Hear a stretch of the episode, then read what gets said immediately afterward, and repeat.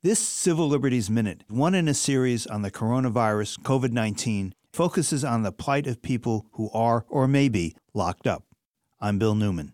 In responding to this public health crisis, it is essential to plan for the vulnerable population of people who are jailed or imprisoned by the criminal justice system or are detained by ICE.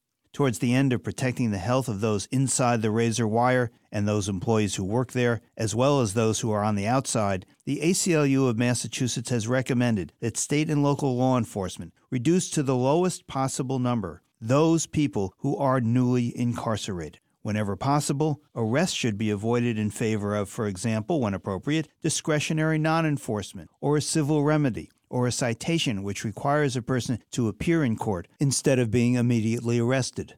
As for the institutions, there must at a minimum be adequate training and education, as well as, of course, medical care and cleaning supplies. And ICE should halt new and unnecessary immigration detentions to limit the spread of the virus in jails and detention centers and to limit the hardship that the virus will cause for immigrant communities. Here's the common denominator at this time in particular, we should not allow those who are or could be locked up to be out of mind simply because they, for many people, are out of sight.